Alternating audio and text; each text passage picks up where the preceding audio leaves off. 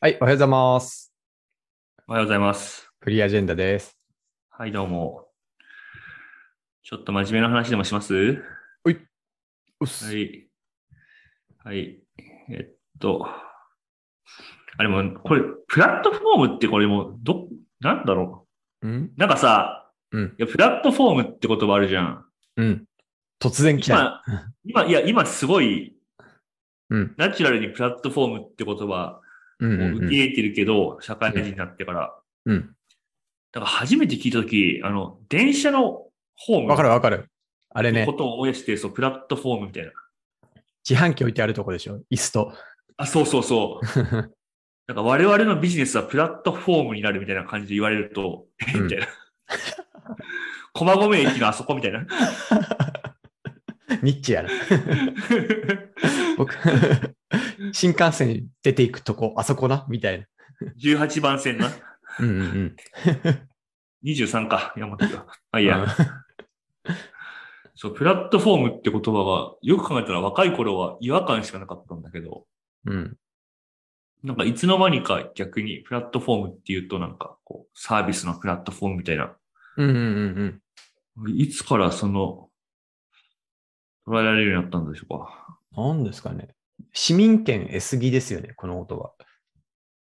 どうなのかな ここの界隈ではね。確かに、海外では自由に使われすぎ用語の一個じゃないですか。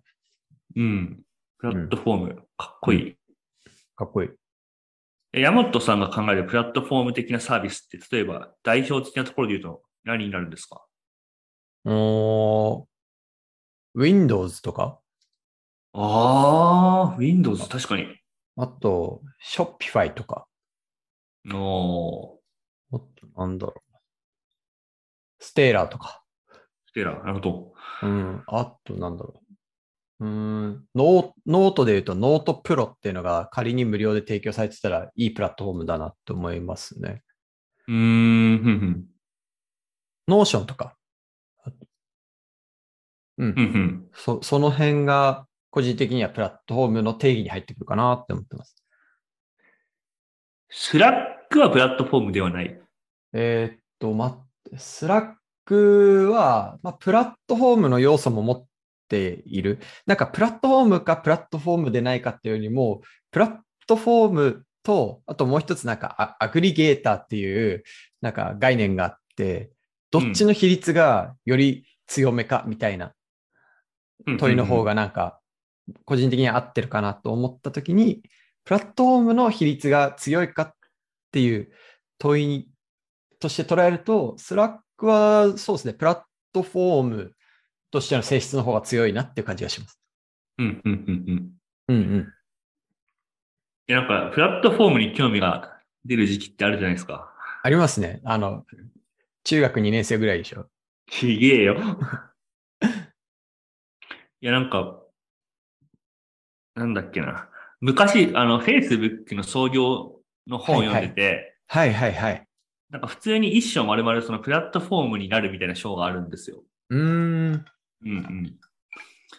なんかまあそこで書いてあるのは、まあ、マークは、その、Facebook を単にメディアじゃなくて、もう作った当初からプラットフォームにしたいっていう構想を持ってたみたいなうんうんうんうん話。まあ実際 Facebook は一時期、まあ今もかもしれないけど、結構プラットフォームだったと思うんだけど、うん。うん。なんかプラットフォームってたまに興味出るよなと思って。最近僕もちょっと興味あるんですよ。なるほど。ああ。でもまあ確かにヒカルさんがされてるお仕事っていうのは日本にとってのプラットフォームを作る、国民に向けたプラットフォームを作る仕事に等しいと概念的には捉えられると思いますね。 ああ、こいつ天才や。何をおっしゃいますかいや、そうなんですよね。海外とかで結構進んでいるそのデジタルガバメントを作ってる国って、すごいプラットフォームそのものって感じなんですよね。おーおーおーおーだから、こう ID とかデータの認証基盤とか、こうんううん構造みたいなのを作って、好きにその、まあ民間企業で使ってくれみたいなうんうんうんうんうん話だったりとか、うんうんまあそういうのもあって最近プラットフォーム的なものに興味があるんですけど、うんうんうんいや、プラットフォームってこう何でどうやったらなれんだみたいなのが、そんなに僕は、まあ造形深くないんですよ。あーまあちょっと額がないんで。ぼ僕も深くはないけど。いや、国国立大学出てないんで。 何を言うのか。で、そ、そこで、あの、最近、ヤマトさんが、まあ、こう、プラットフォームに関する、すごいうんうん、肉厚の文章出してたじゃないですか。そうですね。で、おちょうどこれ知りたかったことだと思って、はいはいあ。の記事を、うんまだ読んでないんですよ。読まんのかい。 読まんのかい。あの、 よ読んでないんです、あれを。うんうんうん。読まないよね。うんうん。読まないちょ読まなっといやいや、ちょっと、ご本人から聞きたいなと思って取っておいた んで、い。なるほどね。いい言い訳作っとるな。ちょっとご、ご教示いただけないですかね。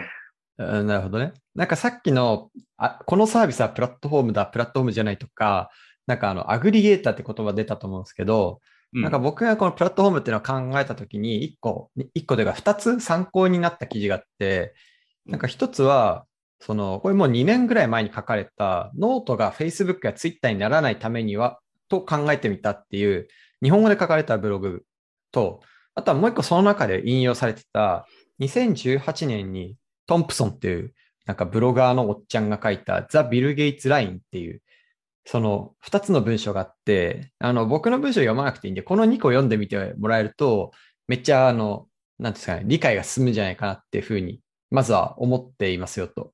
うん。うん。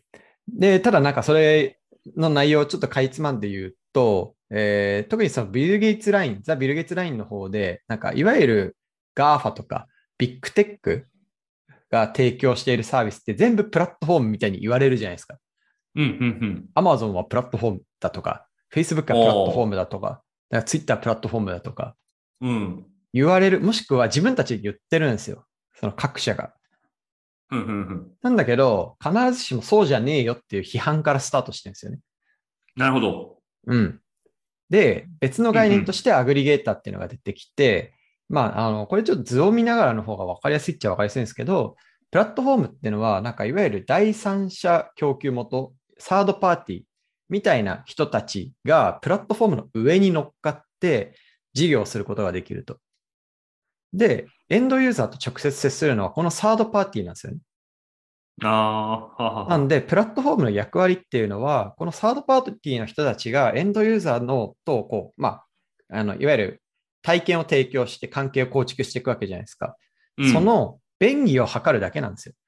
自分たちはなる直接手手を下すんではなくて、まあ、例えば API を提供して、さっきみたいな認証機能をサードパーティーの人たちがエンドユーザーに提供できるようにするとか、わかんない。検索機能をサードパーティーの人がエンドユーザーに提供できるようにするっていう形で、要は間接的な支援にとどまるっていうのが、えープラットフォームですと。他方で、アグリゲーターっていうのは、いわゆる Facebook みたいに、なんか、うぞうむぞうのコンテンツをぐさっと集めてきて、まあ、Facebook の場合は、その友達の管理がしやすいわけじゃないですか。友達になったり、つながったり。で、その友達の投稿だけが束ねられて、タイムラインが形成されて、で、それが、あの、まあ、非常に価値があるコンテンツの塊になるので、エンドユーザーであるユーザーにく直接提供されるっていう形で、Facebook がエンドユーザーの体験そのものを、まあ、データの塊を使って自分でコントロールするっていう。これがアグリゲーターであるっていう。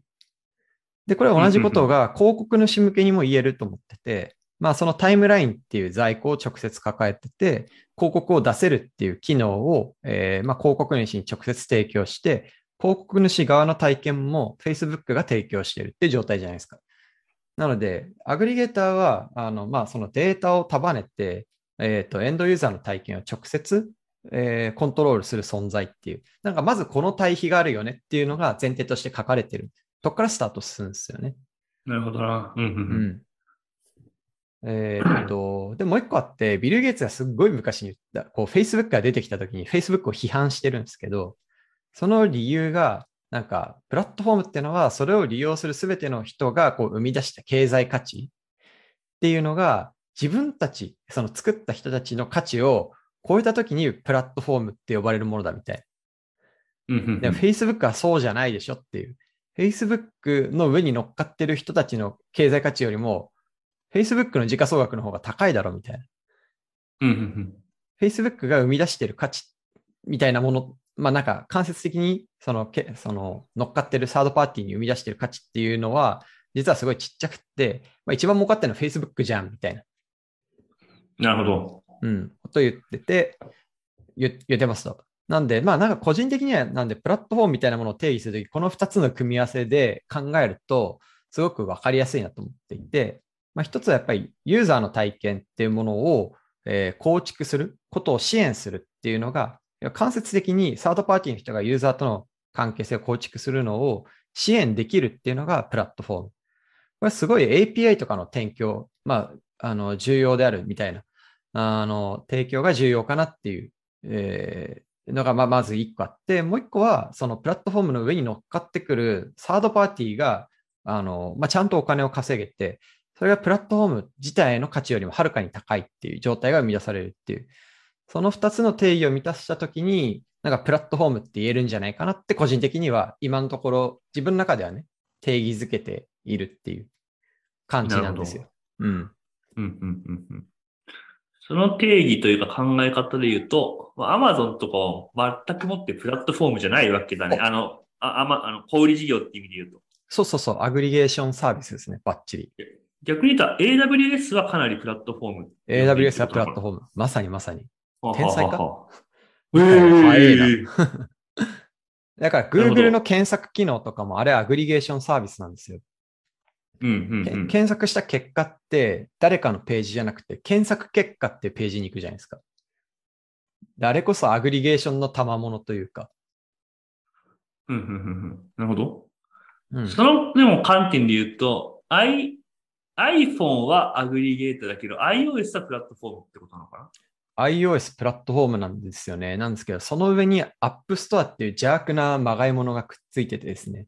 うん。これがそのプラットフォームぶっているクソ野郎みたいな批判が書かれて ます。いや、でも、Windows も大概やと。まあまあまあひょ、あの、それはすごくわかる。うん。まあでもなるほどね。だから Windows ってもう、例えばだから、えっと、Excel とか Word みたいなものっていうのがあるけど、あれはまあ、たまたま Microsoft っていう同じ会社が作ってるだけで、まあ、Windows っていうプラットフォームに作られた、一個のまあ、その Windows という OS を利用した、まあ、アプリケーションの一個ってことなんだよね。そうですね。でもなんか Excel もそれ自体をプラットフォームということもできるっちゃできるなみたいな。あの上に確かうぞうむぞうの企業群っていうのがサードパーティーとして乗っかって経済価値を生み出すためにグリグリされてるわけですもんね。なるほど。うん。だから捉えようは捉えようかなっていう感じがするんですけど、抽象度すごい高いんで、うんうんうんうん。どうやったらプラットフォームになれるんですかおーどうやったらなれるのか。これなんかね、ステーラーに当てはめて考えたときに、まず順序があんだみたいなのは結構思ったんですよね。うん。っていうのはなんか、そのサードパーティーが使いたくなるものみたいなのを、プラットフォームが定義づけて、自分たちがそれを生み出せるための API なりを、こう、受け入れていく。で、かつそれが開かれるっていうのが、まあ、まずプラットフォームになるために必要だとすると、一番重要なのってサードパーティーが使いたくなるものの定義なんですよね。うんうんうん。それがすごい難しいと思ってて、なんか故にどんなプラットフォームも一番初めって小さいアプリケーションとか小さいアグリゲーションサービスからスタートしてんじゃないかなっていう気がしてますと。うん例えばなんか Shopify とかもいきなり Shopify 事業があったんじゃなくて、スノーボードの EC を作ってて、これ作るのめんどくせえから、他の人たちもこういうのが簡単にできるようなものを作ろうっていうのが Shopify のスタートなんですよ。で結果的に今、まあ、Shopify ってインターフェースを持ってるけど、まあ、すごいリッチな API の塊で、誰でも使えて引き出せて、なんかフロントなんかはまあ自分で自由に作れちゃいますっていう感じじゃないですか。でもなんか元はやっぱりそこの、その API に価値があるってことをちゃんと探索されてるっていうのがあるんで、なんかプラットフォームを通じて生み出されるアプリケーションが何であるべきかみたいなのの探索がされているっていうのが、まあ、まずプラットフォームが生まれる大事な一条件うかつそれが、いわゆるそのサードパーティーに開放できるぐらい、つまりオープンにできる状態に、その抽象化されて開発されている。うんうんまあ、平たく言うと API が備わってるっていう状態が、オープン API が備わってるみたいなのが、あの、第二条件かな、みたいなうん。うんうん気がしてます。うん。なんかプラットフォームってかっこいいじゃないですか。かっこいいですね。なんでなんですかね。なんかプラットフォームをかっこいいと感じる理由は何なんだろ公共性が高そうに聞こえるからじゃないですか。なんとなく公共性が高さに聞こえますね。ね。そうなのかななんか GMOPG みたいな、うんうんうん。決済代行 PSP サービスみたいなものも、めっちゃプラットフォームだと思うんですけど、基本プラットフォームになると黒子だと思うんですよね。うん。ビジネスの表舞台ではないというか。確かに。うん。だから本質的にはなんかかっこいいかって言われると別にかっこよくはないと思うんですけどね。うん、うん。ステイラーー。とかも。うん。なるほどな。で、デジ庁とかもバリプラットフォームかなと思ってて、デジ庁アザーサービスみたいな API 群の上に、わかんない、税務署とかが乗っかってきて、あの、税金参照サービスとかを作れるとか、うん、うん、うん。うん。マイナンバー確認サービスがつか作れるみたいまあまあ、そういうことっすね。な。うんうまあ、国がそういうことちゃんと考えれてるのがよくわからんが。ん。いや、相当厳しいと思いましたけどね。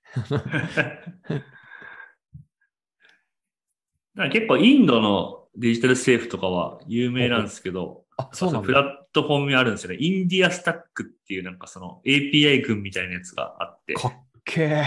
え。 まあ、スタック。うんうんうん。なんかそれはかっこいいなって思った。インディアスタック。かっけえっすね。インディアスタック。